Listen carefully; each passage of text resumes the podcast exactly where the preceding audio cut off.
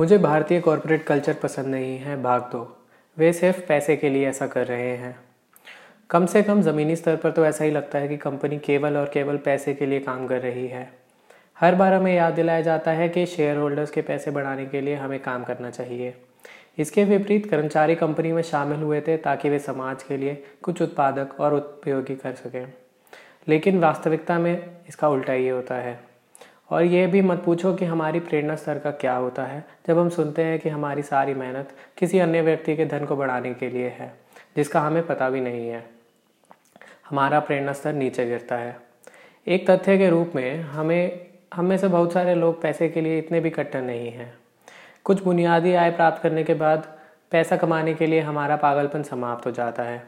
इसका मतलब है कि आखिरकार हर कोई पैसे के लिए इतना पागल नहीं है जितना कि निवेशक है। लेकिन प्रत्येक कर्मचारी को एक निवेशक की तरह कड़ी मेहनत करनी पड़ती है।